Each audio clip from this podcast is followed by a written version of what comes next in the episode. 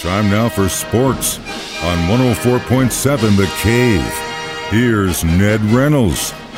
Mike the intern, Ned Reynolds, back to work. It's Monday, and let's talk about what everyone's talking about in the kingdom. Over the weekend, a Instagram post had a comment from Le'Veon Bell talking about how he would retire first before ever playing for Andy Reid again. Your thoughts on that statement? He now says that he's very sorry for making the post, but he's not sorry for what he said. All right, here's the deal. Consider the source. The guy's a malcontent.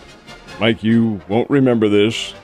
I don't think you want to remember it, but last October when the Chiefs got him, said on this show a couple of times, I hope the Chiefs know what they're doing. This guy is trouble. Had trouble at Michigan State, he had trouble with Pittsburgh Steelers. He had some great years with them. But what happened when things began to falter? He held out for, for a year. Oh, yeah. And, and, he, and he never got it back after that. And, and you're not going to. No. Not at a running back whose lifespan is about four and a half years in the NFL. Goes to the Jets, gets in trouble with their front office, makes some bad comments about them, and now he criticizes one of the top coaches in the National Football League ever. Come on. This guy's very immature. He can't look at himself in the mirror and say, hey, my days are done. I'd better concentrate on something else. Uh, that doesn't fit into his psyche at all. So no, consider it doesn't mean a doggone thing. No, it doesn't. And you're right, you did. You but it, it, it, it you were right, kind of, because yeah, you were right. He was going to run his mouth, but at the same t- time, he didn't do anything good or bad for the Chiefs while he was there anyway. so nothing. what's yeah? So what's the what's the deal? Tyrann Mathieu actually said these fellas will blame everybody for their lack of success. That's how I know I'm built different. And it just kind of piggybacks on what you said. And I was searching for which players tweeted this. I just couldn't find it, but it was awesome because he basically said, Look, how are you going to call out one of the coaches who literally has taught half of the other head coaches in this league and look at the ones that haven't played for him or worked for him, love him? What's your problem? Here's a little hint coming from an old man. And you learn this from having lived a long period of time on this earth. Before you start blaming everybody else, look in the mirror.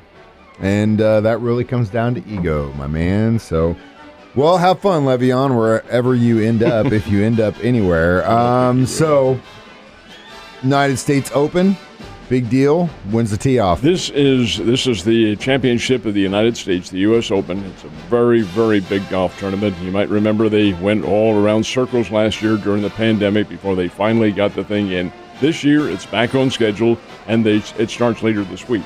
Playing this year Torrey Pines South, which is a very very tough golf course. It is a course that Tiger Woods owned, and I don't mean that literally, of course, but he played it. I think he won six six top level championships on the Torrey Pines course.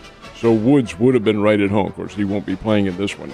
But they tee off on Thursday morning. This is the national championship of this country. It is a very, very big deal. And it does start later this week. And it means more naps in Ned's future watching this.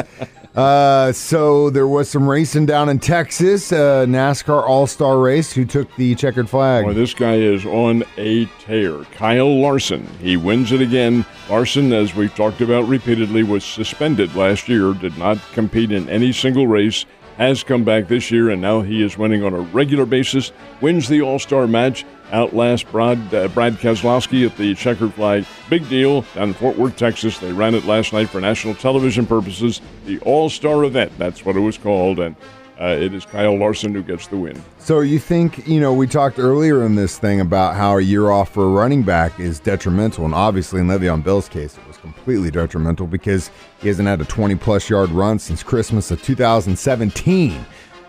But in racing, you take a year off. What's this guy doing? Just practicing by himself and getting better, getting the edge on everyone? What the Of hell? course, he can go out and drive. Of course, he can test drive for these teams and all that. He just can't compete on the NASCAR circuit. Well, there is, you lose your edge a little bit. It doesn't matter what you're doing when you're out for a lengthy period of time, you do lose your edge. Well, his loss of edge was very slight. Yeah. Doesn't affect everybody the same way. And Larson is a good driver, and he's come back. Yeah, he came back with a fire, that's for sure, after being off for a year. So, Cardinals needed every win they could get against the Cubs. Not a great weekend for the Birds, was They it? They got zero wins against the Cubs, although in last night's game, they had to be encouraged. They could have, maybe even should have won the game. Carlos Martinez, the ultimate enigma of all pitchers in baseball, went out and pitched a very, very good baseball game. He had the Cubs completely shut down. He allowed them only four hits, no earned runs. Just a minute, you're going to say, well, how could he lose if he had no earned, gave up no earned runs? Well, he gave up unearned runs, but that's beside the point. The pitcher pitched very well, six strikeouts, a little bit of a showboat out on the hill, but he's always been that way. He's kind of the reincarnation of Joaquin Andujar from back about 25 or 30 years ago. Nonetheless, pitch well. Victim of a misplay by Paul DeJong at shortstop and then a key base hit because of that. And the Cubs win it 2 0. Cardinals offense couldn't get anything done. Even with their big hitters in there, they could not come through in the clutch. Had a couple of opportunities and couldn't get it done. In the ninth inning, they had the big sluggers up there, Goldschmidt and Arenado.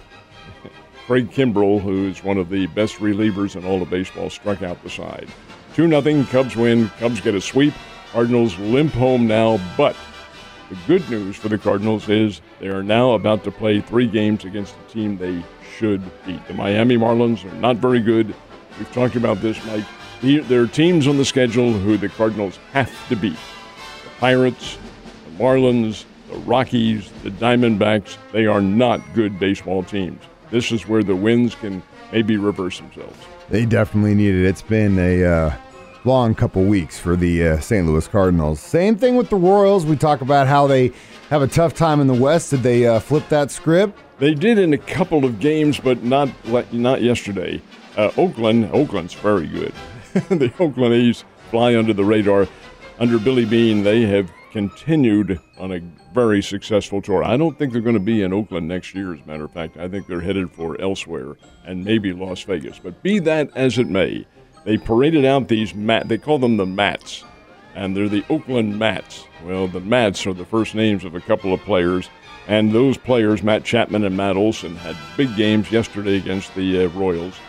In fact, Olson had two RBIs and home run. Each guy hit home runs. And the Oakland A's win by a score of 6 3. So Kansas City now comes, continues on their tour and tries to get back into the winning scheme of things. This is the time of the year when things kind of turn around. You're a little bit beyond the one third point, and the season can take dramatic changes. It's crazy to think we're getting closer and closer to the All Star break. Oh, yes. And we are getting close. So. Uh, last but not least, the NBA playoff seems like it just keeps going on and on and on and on. And what's the latest in that? Not anywhere near over yet either. No, it's not. Long way to go. Well, the Milwaukee Bucks and the Brooklyn Nets went after each other in Milwaukee. It's the way the series works. It's two games in one place, two in another, then one, one, and one in a best of seven. Well, the Brooklyn Nets won the first two games on their home court, and now the Milwaukee Bucks have won the first two games on their home court.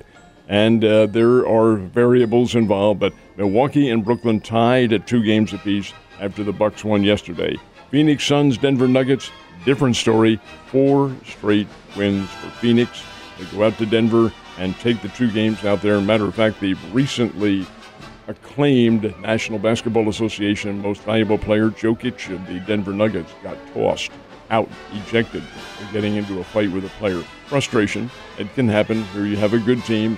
Phoenix, with Chris Paul taking some time off from his TV commercials for State Farm Insurance. Thank you. We'll throw that in there. I got a big game last night for Phoenix. He can play and the Suns are a very good team. So they are into the Western Conference Finals right now. We'll see what happens there. Uh, what do you think about Kevin Durant's bodyguard jumping onto the court and getting involved? How much do you think he pays that guy? He pays that guy a ransom. Hey, hey, Kevin Durant, in my opinion, is the best player in the world right now, currently. And he, the guy can do everything. Seven one. He's great shooter. He played point guard at seven one. He likes to call himself six eleven but he's it was over seven feet tall. As a point guard, that's a, a dangerous a marvelous athlete. And when you're in that kind of competition, you're going to take a physical beating, and he almost did. well, yeah, but then uh, bodyguard got involved. That's just a crazy, crazy thing. It just goes back to what I always say about the current state of basketball. It's all about the isolation game. Whatever.